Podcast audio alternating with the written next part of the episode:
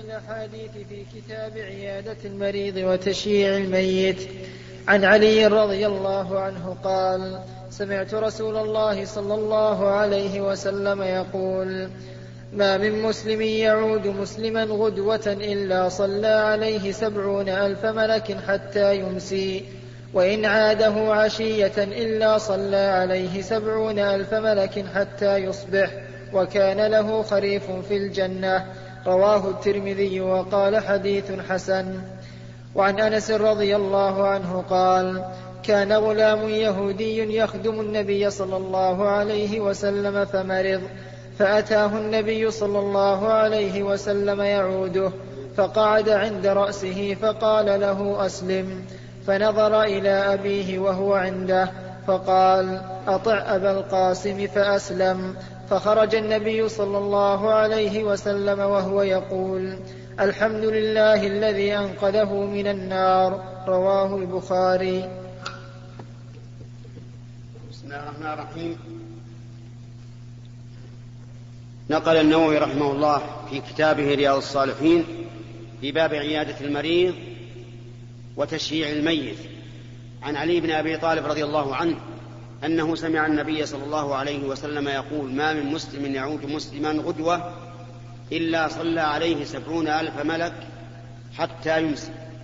وكذلك إن عاده في المساء صلى عليه سبعون ألف ملك حتى يصبح وكان في خرفة الجنة.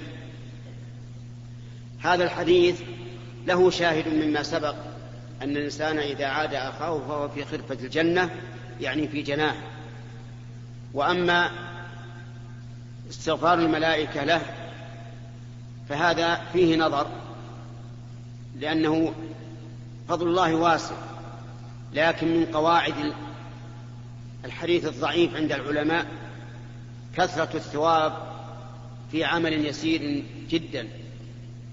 ولكننا نقول ما دام قد ثبت أصل مشروعية عيادة المريض فإن ذكر الفضائل إذا لم يكن الضعف شديدا مما يساعد على فعل على فعل ما رغب فيه وينشط الإنسان ويرجو الإنسان ثواب ذلك. إن كان هذا الحديث ثابتا عن النبي صلى الله عليه وعلى آله وسلم حصل للإنسان ما دل عليه. وإن لم يكن ثابتا فإنه لا يزيده إلا رابة في الخير. وعلى كل حال فهو يدل على فضيلة ثواب على فضيلة عيادة المريض وأنه إن كان في الصباح فله هذا الأجر وإن كان في المساء فله هذا الأجر. أما حديث أنس بن مالك رضي الله عنه أن غلاما يهوديا كان يخدم النبي صلى الله عليه وعلى آله وسلم فمرض هذا الغلام فعاده النبي عليه الصلاة والسلام فجلس عند رأسه وقال له أسلم فنظر إلى أبيه. يعني كأنه يستشير. فقال له أبوه وهو يهودي قال أطع أبا القاسم لأن اليهودي يعلم أن الرسول حق ويدري أنه حق. فقال لابنه أطع أبا القاسم فأسلم هذا الغلام. فخرج النبي صلى الله عليه وعلى آله وسلم وهو يقول الحمد لله الذي أنقذه من النار. ففي هذا الحديث عدة فوائد. منها جواز استخدام اليهود. يعني أن أن يستخدمهم الإنسان يجعلهم خدما عنده وهذا بشرط أن يأمن من مكر لأن اليهود أصحاب مكر وخديعة وخيانة. لا يكادون يكون بعهد ولا يؤدون أمانة لكن إذا أمنه فلا بأس أن يستخدمه. وفي أيضا دليل على جواز عيادة المريض اليهودي لأن النبي صلى الله عليه وعلى آله وسلم عاد هذا الغلام. ولكن يحتمل أن عيادة النبي صلى الله عليه وسلم له كان من أجل خدمته إياه وأن هذا من باب المكافأة مكافأة المعروف. وعلى هذا فلا يكون الحكم عاما لكل يهودي أن تعوده. ويحتمل أن الرسول صلى الله عليه وعلى آله وسلم عاده ليعرض عليه الإسلام فتكون عيادة المريض اليهودي أو غيره من الكفار تكون مستحبة إذا كان الإنسان يريد أن يعرض عليهم الإسلام فينقذه فينقذهم الله به من النار. وقد قال النبي عليه الصلاة والسلام لأن يهدي الله بك رجلا واحدا خير لك من حمر النعم. يعني إذا هدى الله بك رجلا واحدا من الكفر فهو خير لك من الأبل من الإبل الحمر التي هي أغلى أنواع الإبل عند العرب. وفي هذا دليل على أنه ينبغي لمن عاد المريض أن يرشده إلى الحق يبين له الحق ويرغبه فيه. إذا كان مثلا يعرف أنه صاحب تقصير يقول يا فلان استغفر الله تب إليه ويعرض عليه الأشياء اللي تنفعه ما هو يبقى عنده يجلس عنده يسولف عليه سواليف الأولين والآخرين بدون أن ينفعه في دينه. أحسن ما تهدي للمريض أن تنفعه في دينه. وأما السواليف والقصص هذه لها وقت آخر. لكن اغتنم الفرصة. قل يا فلان استغفر الله تب إليه. إذا كان لك مظالم عند الخلق تأديها. إذا كان عندك تقصير في واجب فأتمه. وهلم جرا وفيه دليل أيضا على أن الأب قد يؤثر ابنه بالخير وهو لا يفعله. فهذا اليهودي أشار على ابنه أن يطيع النبي عليه الصلاة والسلام ولكنه هو لم يسلم. فالأب قد يحب لولده شيئا يرى أنه خير وإن كان هو محروما منه والعياذ بالله. وفيه دليل على أن النبي صلى الله عليه وسلم حق. ويدل لذلك أن اليهودي قال لابنه أطع أبا القاسم. والحق ما شهدت به الأعداء.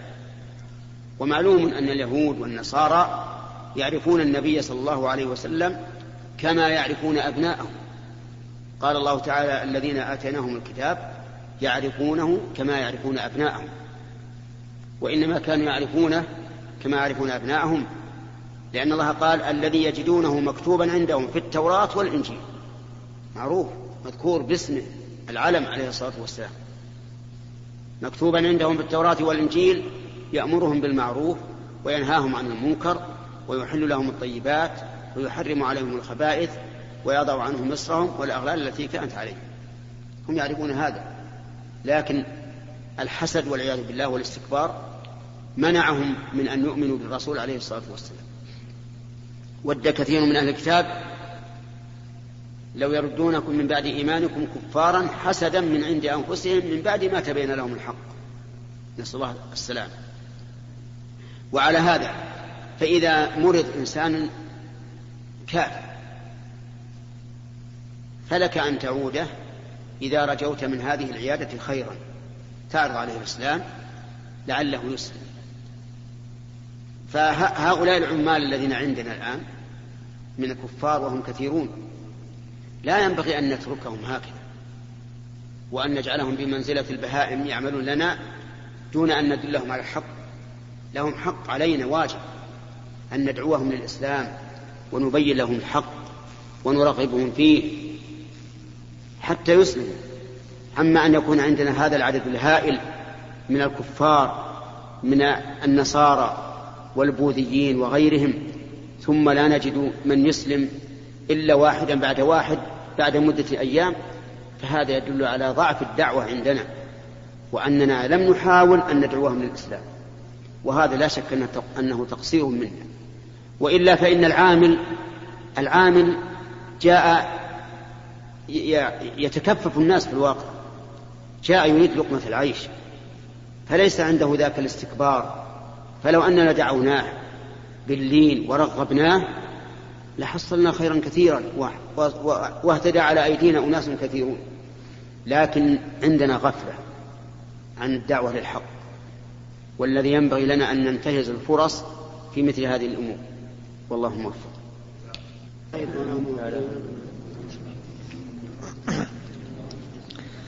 بسم الله الرحمن الرحيم. الحمد لله رب العالمين والصلاة والسلام على نبينا محمد وعلى آله وصحبه أجمعين. قال رحمه الله تعالى باب ما يدعى به للمريض. عن عائشة رضي الله عنها أن النبي صلى الله عليه وسلم كان إذا اشتكى الإنسان الشيء منه أو كانت به قرحه أو جرح قال النبي صلى الله عليه وسلم بأصبعه هكذا. ووضع سفيان بن عيينة الراوي سبابته بالأرض ثم رفعها وقال بسم الله تربة أرضنا بريقة بعضنا يشفى به سقيمنا بإذن ربنا متفق عليه. وعنها رضي الله عنها أن النبي صلى الله عليه وسلم كان يعود بعض أهله يمسح بيده اليمنى ويقول اللهم رب الناس أذهب الباس اشف أنت الشافي لا شفاء إلا شفاؤك شفاء لا يغادر سقما. متفق عليه. بسم الله الرحمن الرحيم. لما ذكر المؤلف رحمه الله النووي في كتاب رياض الصالحين ما يدل على استحباب عيادة المريض ذكر ما يدعى للمريض وما يفعل به. فذكر حديثين عن عائشة رضي الله عنها أما الأول فإنه إذا كان في الإنسان المريض جرح أو قرحة أو نحو ذلك فإن النبي صلى الله عليه وسلم يبل أصبعه ثم يمسح بها الأرض فيأخذ منها من من التراب بهذا البلل ثم يمسح به الجرح. ويقول تربة أرضنا بريقة بعضنا يشفى بها مريضنا بإذن ربنا. وهذا يدل على أنه ينبغي للإنسان أن يداوي الجرح بمثل ذلك. بأن يضع يبل أصبعه ثم يمسحه بالأرض ذات التراب ثم يقول ما ورد عن النبي صلى الله عليه وعلى آله وسلم. ووجه ذلك أن التراب طهور طهور كما قال النبي صلى الله عليه وسلم جعلت تربتها لنا طهورا. وريق المؤمن طاهر أيضا. فيجتمع الطهوران مع قوة التوكل على الله عز وجل والثقة به فيشفى بها المريض. ولكن لا بد من أمرين. لا بد من أمرين. الأمر الأول قوة اليقين في هذا الداعي بأن الله سبحانه وتعالى سوف يشفي هذا المريض بهذه الرقية. والثاني قبول المريض. قبول المريض لهذا وإيمانه بأنه سينفع. أما إذا كانت المسألة على وجه التجربة فإن ذلك لا ينفعه. لأنه لا بد أن تتيقن أن ما فعله النبي عليه الصلاة والسلام فهو خير. ولا بد أن يكون المحل قابلا وهو المريض يكون مؤمنا بفائدة ذلك. أما إذا كان غير مؤمن فإنه لن ينتبه لأن الذين في قلوبهم مرض لا تزيدهم الآيات إلا رجسا إلى رجسهم والعياذ بالله. أما الحديث الثاني فإنه كان إذا عاد بعض أهله يقول اللهم رب الناس أذهب البأس اشف أنت الشافي لا شفاء إلا شفاءك شفاء لا يغادر سقما ويمسح بيده اليمنى. يعني يمسح المريض ويقرأ عليه هذا اللهم رب الناس أذهب البأس. فيتوسل إلى الله عز وجل بربوبيته العامة فهو الرب سبحانه وتعالى الخالق المالك المدبر لجميع الأمور. فأنت أيها المريض تقول خلقني الله عز وجل ولا بأس بي ثم قدر علي المرض والذي قدر علي المرض بعد الصحة قادر على أن يرفع المرض إلى صحة لأنه رب الناس يفعل ما شاء عز وجل. أذهب الباس هذا دعاء. أذهب الباس يعني المرض الذي حل بهذا المريض. اشفي أنت الشافي؟ والشفاء إزالة المرض وبرء المريض.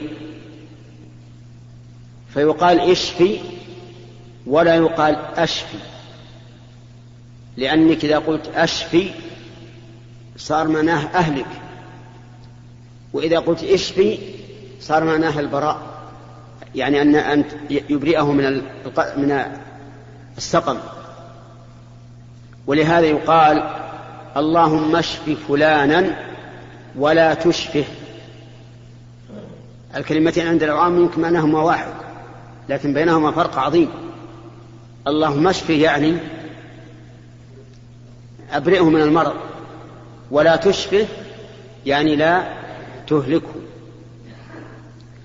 اشفي الشافي من أسماء الله عز وجل لأنه هو الذي يشفي المرض.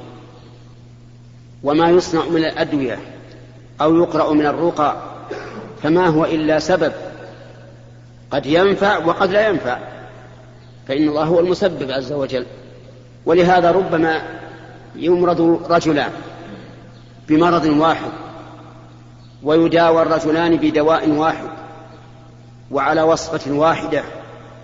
فيموت هذا ويسلم هذا.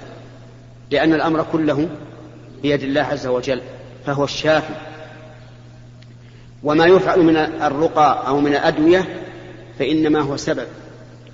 ولكننا مأمورون بالسبب كما قال النبي عليه الصلاة والسلام تداووا ولا تداووا بحرام. وقال ما أنزل الله داء إلا وأنزل له دواء.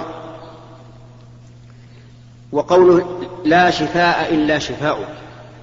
صدق النبي عليه الصلاة والسلام. لا شفاء إلا شفاء الله. شفاء المخلوقين ليس إلا مجرد سبب والشافي هو الله عز وجل ليس الطبيب الذي يشفيك وليس هو الدواء بل الطبيب سبب والدواء سبب. والشافي هو الله. شفاء لا يغادر سقما يعني شفاء كاملا. لا يبقي سقما أي لا يبقي مرضا. فينبغي للإنسان إذا عاد المريض أن يمسحه بيده اليمنى ويقول هذا الدعاء. اللهم رب الناس أذهب الباس اشف أنت الشافي لا شفاء إلا شفاؤك شفاء لا يغادر سقما والله الموفق. سبحان الله سبحان الله. بسم الله الرحمن الرحيم. الحمد لله رب العالمين والصلاة والسلام على نبينا محمد وعلى آله وصحبه أجمعين. نقل المؤلف رحمه الله تعالى في سياق الأحاديث في باب ما يدعى به للمريض. عن سعد بن أبي وقاص رضي الله عنه قال عادني رسول الله صلى الله عليه وسلم فقال اللهم اشف سعدا اللهم اشف سعدا اللهم اشف سعدا رواه مسلم. وعن عثمان بن أبي العاص رضي الله عنه أنه شكا إلى رسول الله صلى الله عليه وسلم وجعا يجده في جسده فقال له رسول الله صلى الله عليه وسلم ضع يدك على الذي يألم من جسدك وقل وقل بسم الله ثلاث ثلاثا وقل سبع مرات أعوذ بعزة الله وقدرته من شر ما أجد وأحاذر رواه مسلم. وعن ابن عباس رضي الله عنهما عن النبي صلى الله عليه وسلم قال من عاد مريضا لم يحضره أجله فقال عنده سبع مرات أسأل الله العظيم رب العرش العظيم أن يشفيك إلا عافاه الله من ذلك المرض. رواه أبو داود والترمذي وقال حديث حسن وقال الحاكم حديث صحيح على شرط البخاري. بسم الله الرحمن الرحيم. هذه الأحاديث فيما يقال عند المريض إذا عاده الإنسان. ذكره ذكرها النووي رحمه الله في كتاب رياض الصالحين. حديث سعد بن أبي وقاص أن النبي صلى الله عليه وآله وسلم عاده يعني عاده في مرضه فقال اللهم اشف سعدا اللهم اشف سعدا اللهم اشف سعدا. ثلاث مرات.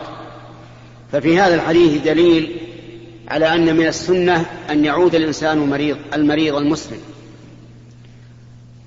وفيه أيضا حسن خلق النبي صلى الله عليه وعلى آله وسلم ومعاملته لأصحابه فإنه كان عليه الصلاة والسلام يعود مرضاهم ويدعو لهم. وفيه أنه يستحب أن يدعى بهذا الدعاء. اللهم اشف فلانا وتسميه. اللهم اشف فلانا اللهم اشف فلانا ثلاث مرات. فإن نعم فإن هذا مما يكون سببا لشفاء المريض. وفيه أيضا دليل على أن الإنسان يكرر الدعاء. فقد كان الرسول عليه الصلاة والسلام إذا دعا, إذا دعا دعا ثلاثا. وإذا سلم ولم يفهم عنه سلم ثلاثا. وتكرار الدعاء ثلاثا من الأمور المشروع المشروعة. كما كان الرسول عليه الصلاة والسلام في الصلاة يقول رب اغفر لي رب اغفر لي رب اغفر لي. يكرر. هكذا أيضا الدعاء للمريض. ثم ذكر المؤلف حديث عثمان بن أبي العاص أن النبي صلى الله عليه وسلم سأله عثمان أنه يشكو من مرض في جسده. فأمره النبي عليه الصلاة والسلام أن يقول هذا الدعاء.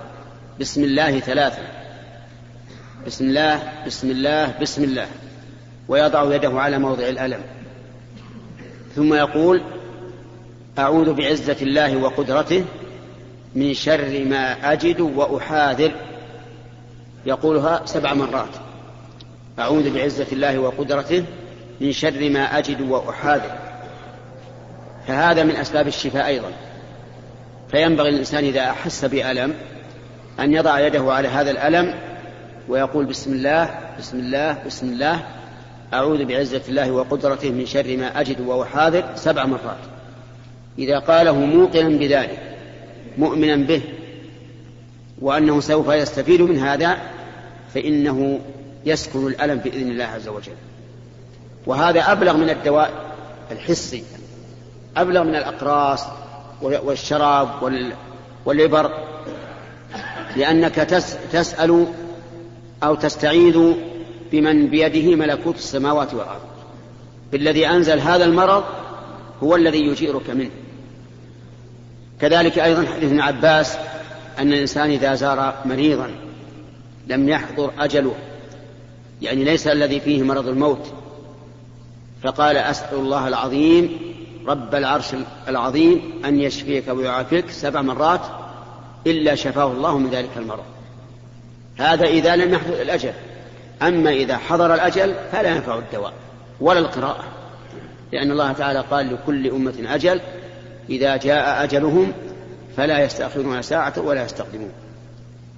والله موفق. بسم الله الرحمن الرحيم. نقل المؤلف رحمه الله في كتابه رياض الصالحين فيما يدعى به للمريض. عن ابن عباس رضي الله عنهما أن النبي صلى الله عليه وسلم دخل على أعرابي يعود. وكان إذا دخل على مريض يعوده يقول لا بأس طهور إن شاء الله. لا بأس يعني لا, لا شدة عليه ولا أذى. طهور يعني هذا طهور إن شاء الله. وإنما قال النبي صلى الله عليه وعلى آله وسلم إن شاء الله لأن هذه جملة خبرية وليست جملة دعائية لأن الدعاء ينبغي للإنسان أن يجزم به. لا يقول إن شئت. ولهذا نهى النبي صلى الله عليه وعلى آله وسلم أن يقول الرجل اللهم اغفر لي إن شئت اللهم ارحمني إن شئت. لا تقول هذا. لأن الله لا لا مكره لك إن شاء غفر لك ورحمك وإن شاء لم يغفر ولم يرحم لا يقال إن شئت إلا لمن له مكره أو لمن يستعظم العطاء. والله سبحانه وتعالى لا يتعاظمه شيء عطاء فإذا سألت الله لا إن شئت أما قول إن شاء الله في قول الرسول عليه الصلاة والسلام لا بأس طهور إن شاء الله فهذا لأنه خبر. وتفاؤل. فيقول لا بأس. يعني ينفي أن يكون به بأس ثم يقول إن شاء الله لأن الأمر كله بمشيئة الله عز وجل. فيؤخذ من هذا الحديث أنه ينبغي لمن عاد المريض إذا دخل عليه أن يقول لا بأس.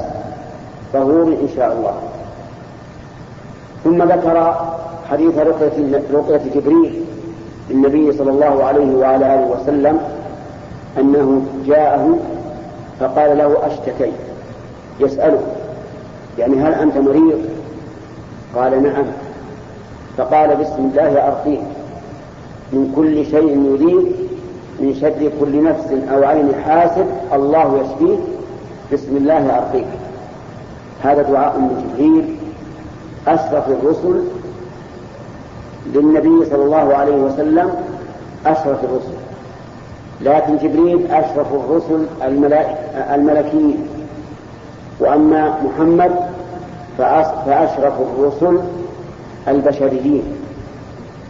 يقول بسم الله أشتكيت؟ قال نعم. في هذا دليل على أن أنه لا بأس أن يقول المريض للناس إني مريض إذا سألوه. وأن هذا ليس من باب الشكوى. الشكوى أن تشتكي الخالق للمخلوق. تقول أنا أصابني الله بكذا وكذا. تشكو الرب للخلق. هذا لا يجوز. ولهذا قال يعقوب إنما أشكو بثي وحزني إلى الله. لكن إذا أخبر المريض بمرضه على سبيل الإخبار دون الشكوى فلا بأس. ولهذا بعض العامة يقول إخبار لا شكوى في كذا وكذا وهذا طيب. وفي هذا دليل على أنه ينبغي أن يقرأ على المريض في هذا في هذه الرقية. بسم الله أرقيك يعني أقرأ عليه. من كل شيء يؤذيه.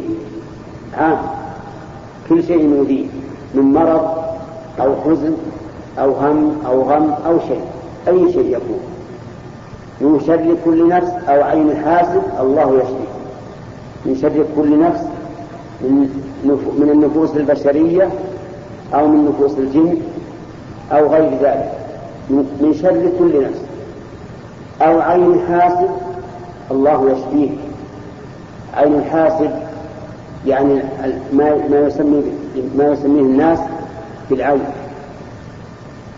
وذلك أن الحاسد والعياذ بالله الذي يكره أن ينعم الله على عباده بنعمة. نفسه خبيثة شريرة. هذه النفس الخبيثة الشريرة قد ينطلق منها ما يصيب المحسود ولهذا قال تعالى ومن شر حاسد إذا حسد. فيصيب المحسود فتزول منه النعمة. بسبب هذه العين.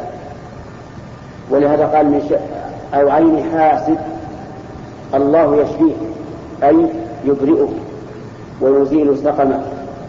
بسم الله أرقيك فبدأ بالبسملة في أول الدعاء وفي آخر الدعاء.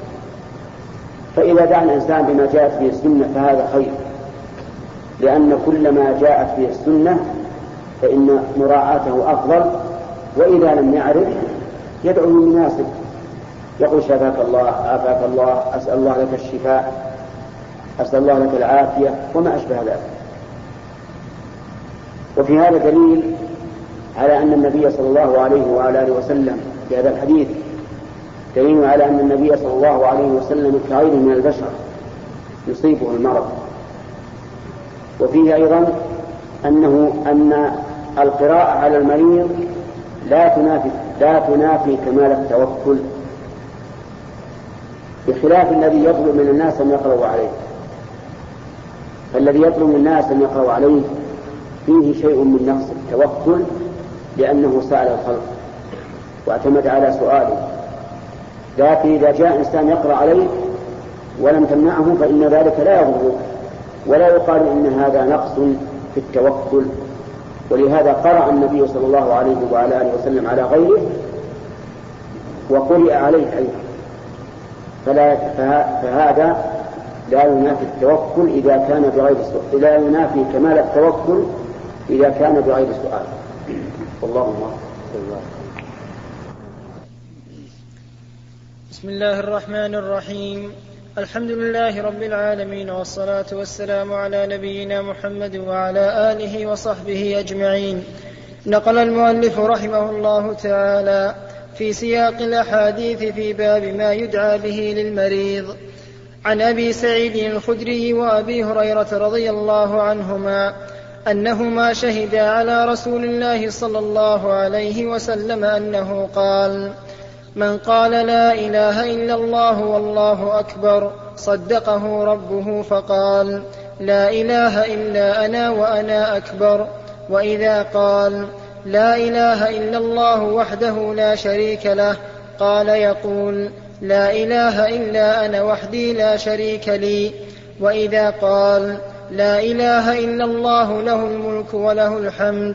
قال لا إله إلا أنا لي الحمد ولي الملك. وإذا قال لا إله إلا الله ولا حول ولا قوة إلا بالله. قال لا إله إلا أنا ولا حول ولا قوة إلا بي. وكان يقول من قالها في مرضه ثم مات لم تطعمه النار. رواه الترمذي وقال حديث حسن. بسم الله الرحمن الرحيم. هذا آخر حديث نقله النووي رحمه الله في كتابه رياض الصالحين في باب ما يدعى له في المريض ما يدعى به للمريض. وقد سبقت الأحاديث فيما يدعو به العائد للمريض. أما هذا فهو فيما يدعو به المريض نفسه. إذا قال لا هذا الذي ذكره أبو هريرة وأبو سعيد الخدري رضي الله عنهما عن النبي صلى الله عليه وعلى آله وسلم في أن الله سبحانه وتعالى يصدق العبد. إذا قال الله أكبر لا إله إلا الله قال إنه لا إله إلا أنا وأنا أكبر وإذا قال الله أكبر ولا حول ولا قوة إلا بالله كذلك يصدقه الله. فمن قال هذا أي من قال لا إله إلا الله ولا حول ولا قوة إلا بالله ثم مات مع بقية الذكر فإنها لا تطعمه النار. أي أن ذلك يكون من أسباب تحريم الإنسان على النار. فينبغي للإنسان أن يحفظ هذا الذكر وأن وأن يكثر منه في حال مرضه حتى يختم له بالخير إن شاء الله تعالى. والله موفق. لا إله إلا الله وحده لا شريك له.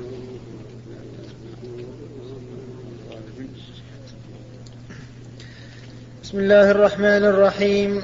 الحمد لله رب العالمين والصلاة والسلام على نبينا محمد وعلى آله وصحبه أجمعين. قال رحمه الله تعالى باب استحباب سؤال أهل المريض عن حاله.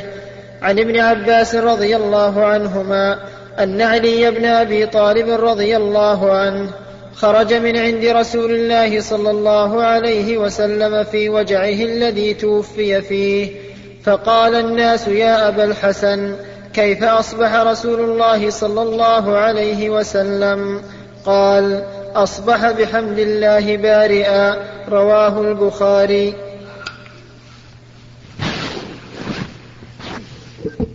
بسم الله الرحمن الرحيم. لما ذكر المؤلف النووي رحمه الله في كتابه رياض الصالحين كثيرا من آداب عيادة المريض ذكر بيان سؤال أهل المريض عن حاله وأن ذلك من الأمور التي جاءت بها السنة. حيث ذكر عن ابن عباس رضي الله عنهما أن علي بن أبي طالب رضي الله عنه خرج من عند النبي صلى الله عليه وسلم في مرضه الذي مات فيه. وكان علي بن أبي طالب صهر رسول الله صلى الله عليه وعلى آله وسلم وابن عمه وكان أفضل أهل البيت. فهو الخليفة الرابع في هذه الأمة. ولما خلفه النبي صلى الله عليه وسلم على أهله في غزوة تبوك ورأى أنه أن أن أنه تأثر من ذلك قال له النبي صلى الله عليه وعلى آله وسلم أما ترضى أن تكون مني بمنزلة هارون من موسى؟ لأن موسى خلف هارون في أهله قال اخلفني في قومي وأصلح ولا تتبع سبيل المفسدين. قال النبي عليه الصلاة والسلام أما ترضى أن تكون مني بمنزلة هارون من موسى إلا أنه لا نبي بعدي. خرج من عند الرسول عليه الصلاة والسلام في مرضه الذي مات فيه. وكان النبي صلى الله عليه وسلم عندما مرض كان يعدل بين نسائه التسع. إلا سودة بنت زمعة رضي الله عنها فإنها وهبت يومها لعائشة. فكان في مرضه يعدل بين نسائه ولما اشتد به المرض صار يقول أي أين أنا غدا؟ أين أنا غدا؟ يريد يوم عائشة. فأذن له رضي الله عنهن أن أن أن يتمرض في بيت عائشة. فكان عند عائشة رضي الله عنها حتى توفي. فسئل علي رضي الله عنه كيف أصبح النبي صلى الله عليه وعلى آله وسلم قالوا قال أصبح بحمد الله بارئا. ففيه دليل على أن أنه إذا لم يمكن الوصول إلى المريض فإنه يسأل عنه من ينتابه من أقاربه أو غيره. يسأل عن حاله ليطمئن الإنسان. في وقتنا هذا حصل ولله الحمد اتصال بغير الأهل بغير الأقارب. وهو اتصال الهاتف. فإن الإنسان إذا لم يتمكن من الذهاب إلى المريض بنفسه فهذا الهاتف والحمد لله جاء الله به خير مرسول للإنسان. يدخل على البيوت بدون استئذان.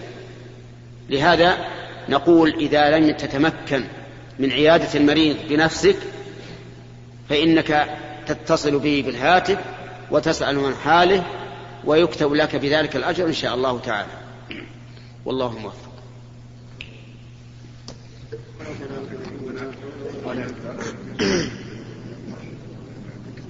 وعلى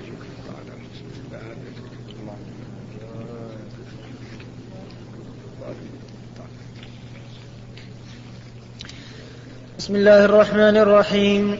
الحمد لله رب العالمين والصلاة والسلام على نبينا محمد وعلى آله وصحبه أجمعين. قال رحمه الله تعالى باب ما يقوله من أيس من حياته.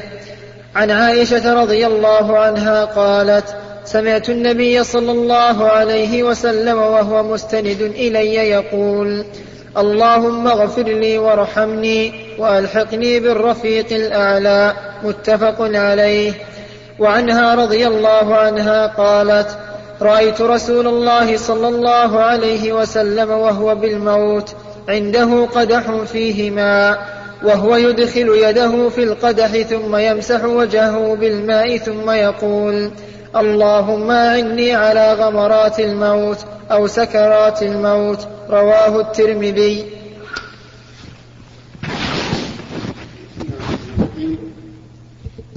قال المؤلف رحمه الله النووي في كتابه رياض الصالحين باب ما يقوله من أيس من حياته. الياس من الحياة لا يعلم إلا إذا حضر الموت. أما قبل ذلك فإنه مهما اشتد المرض فإن الإنسان لا ييأس. وكم من إنسان اشتد به المرض حتى جمع أهله ماء ماء تاصيله وحنوطه وكفنه ثم شفاه الله وعافاه. وكم من إنسان أشرف على الموت في في مفازة في أرض مفازة ليس عنده ماء ولا طعام فأنجاه الله عز وجل. ومن ذلك ما ما قال النبي عليه الصلاة والسلام إن الله أشد فرحا بتوبة عبده من أحدكم براحلته. حين أضلها وعليها طعامه وشرابه أضلها يعني ضيعها. ضيع الراحلة وعليها الطعام والشراب وطلبها ولم يجدها.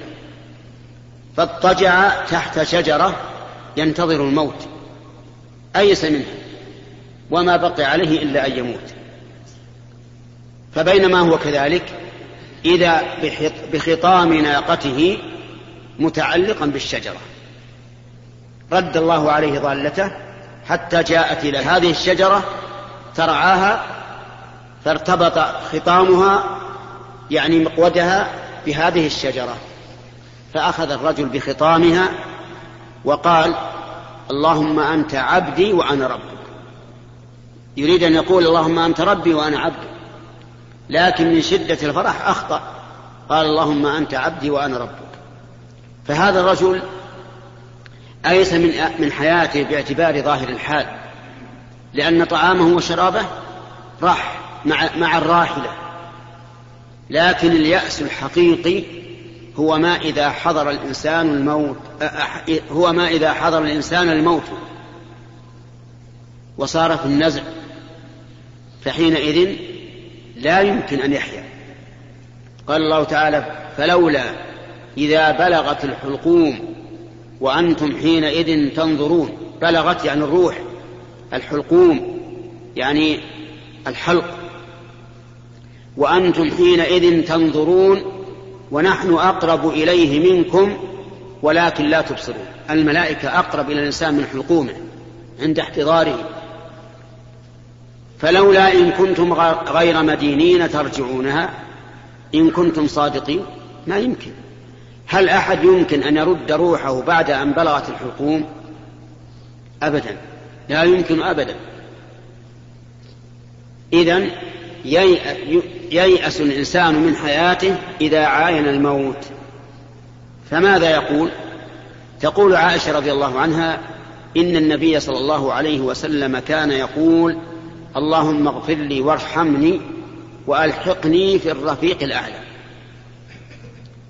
هكذا يقول الرسول صلى الله عليه وسلم عند موته وهو الذي قد غفر الله له ما تقدم من ذنبه وما تأخر. يقول اللهم اغفر لي وارحمني وألحقني بالرفيق الأعلى. من هم الرفيق الأعلى؟ هم النبيون والصديقون والشهداء والصالحون وحسن أولئك رفيقا. هكذا كان الرسول يقول عند موته. وكان عنده صلى الله عليه وسلم إناء فيه ماء وقد أوتي من شدة الموت وسكراته ما لم يؤت أحد.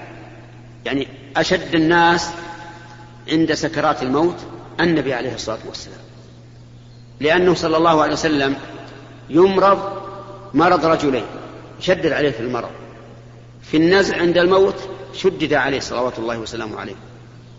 لماذا؟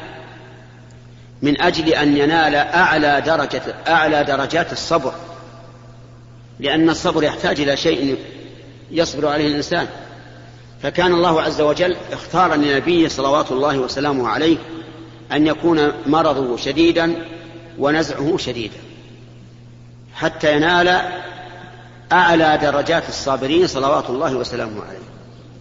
فكان عليه الصلاة والسلام يضع يده في الإناء الذي فيه الماء ويمسح بذلك وجهه ويقول اللهم أعني على غمرات الموت أو قال على سكرات الموت. أعني عليها حتى أتحمل وأصبر وأتروى ولا ولا يزيغ عقلي حتى أعي ما أقول وحتى يختم لي بشهادة أن لا إله إلا الله وأن محمد رسول الله. لأن المقام مقام عظيم مقام هول وشدة. إذا لم يعنك الله عز وجل ويصبرك ويثبتك فأنت على خطر. ولهذا كان يقول اللهم أعني على غمرات الموت. وفي روايات أخرى يقول لا إله إلا الله إن للموت سكرات. وصدق النبي عليه الصلاة والسلام. وجاءت سكرة الموت بالحق. ذلك ما كنت منه تحيد. نسأل الله تعالى أن يعيننا وإياكم على غمرات الموت. وأن يحسن لنا ولكم الخاتمة ويتوفانا على الإيمان والتوحيد وأن يتوفانا وهو راض عنا إنه على كل شيء قدير. بسم الله الرحمن الرحيم.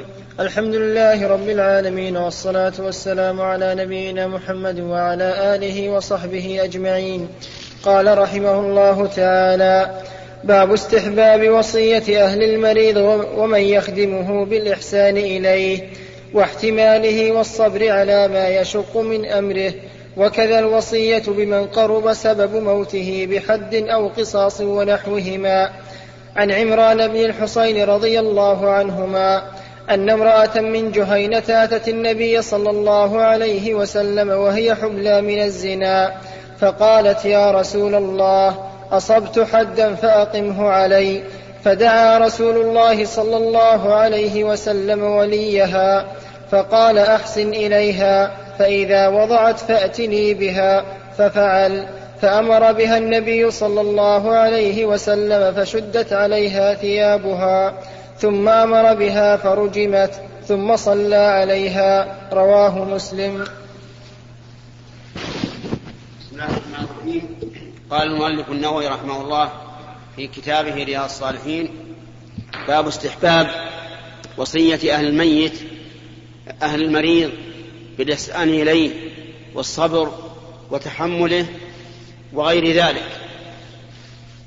يعني أنه ينبغي للإنسان أن يحسن إلى المريض ويتحمله ويصبر على ما يجد منه من كلام النابي لأن المريض نفسه ضيقة والدنيا عليه قد ضاقت فربما يحدث منه كلام أو يحدث منه تضجر أو ما أشبه ذلك فليصبر الإنسان على على هذا وليحتسب الأجر من الله سبحانه وتعالى فإنه يثاب على هذا يثاب على على إحسانه لهذا المريض ويثاب على تحمله المشقة منه والأذى. ولا سيما إذا كان هذا الذي يتولاه الإنسان قد وجد سبب موته. أو سبب قتله كما ذكر حديث عمران بن حصين رضي الله عنه أن امرأة جاءت إلى النبي صلى الله عليه وعلى آله وسلم وهي حبلى من الزنا. من فضلك. حبلى يعني حامل زانية وهي حامل. فقالت يا رسول الله إني أصبت حدا فأقمه علي. تريد من الرسول صلى الله عليه